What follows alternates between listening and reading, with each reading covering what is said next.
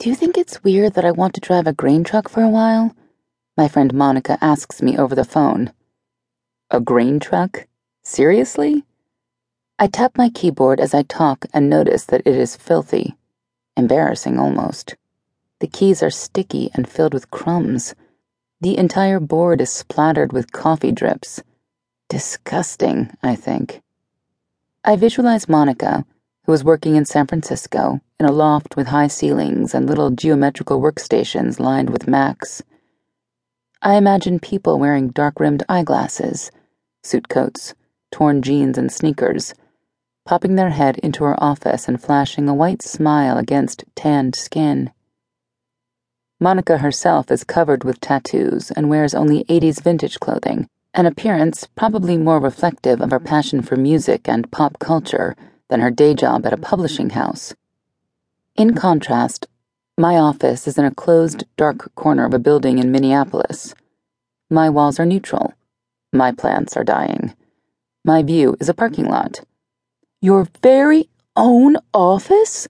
Our baby girl is so important, my mom would exclaim, not noticing the depressing vanilla walls, the crusty plants, or my uninspiring view thrilled by the fact that her baby girl has somehow managed to find herself an executive position with all of the perks. And standing in my office, she would grab a piece of paper and ask me about my job again, even though it has been several years since I've been here. I have to get it right, honey.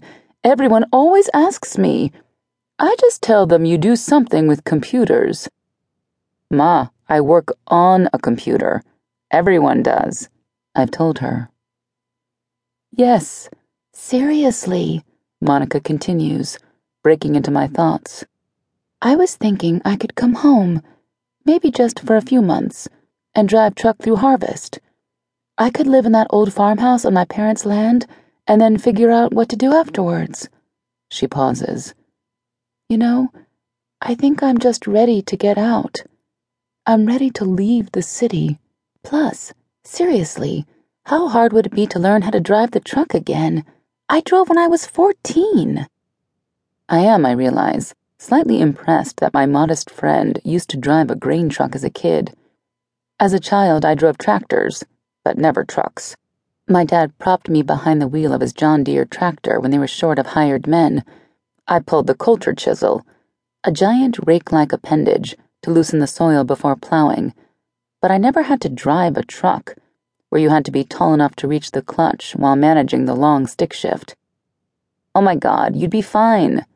I give her the old, you'd be fine hand wave, as if she can see me. Pick it back up in no time, I say. Monica and I are both children of the North Dakota prairie.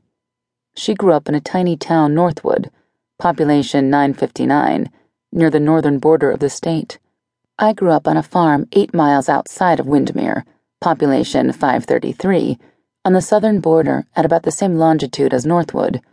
Both small towns have a railroad that runs through the center, a grain elevator, a gas station, a Catholic church on one side of town, a Lutheran church on the other, and a few bars in between.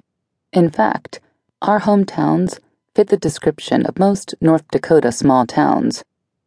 I can see you driving a grain truck, I continue, savoring the vision of my 30 something San Francisco tattooed DJ friend with dyed black hair driving a grain truck down the gravel roads.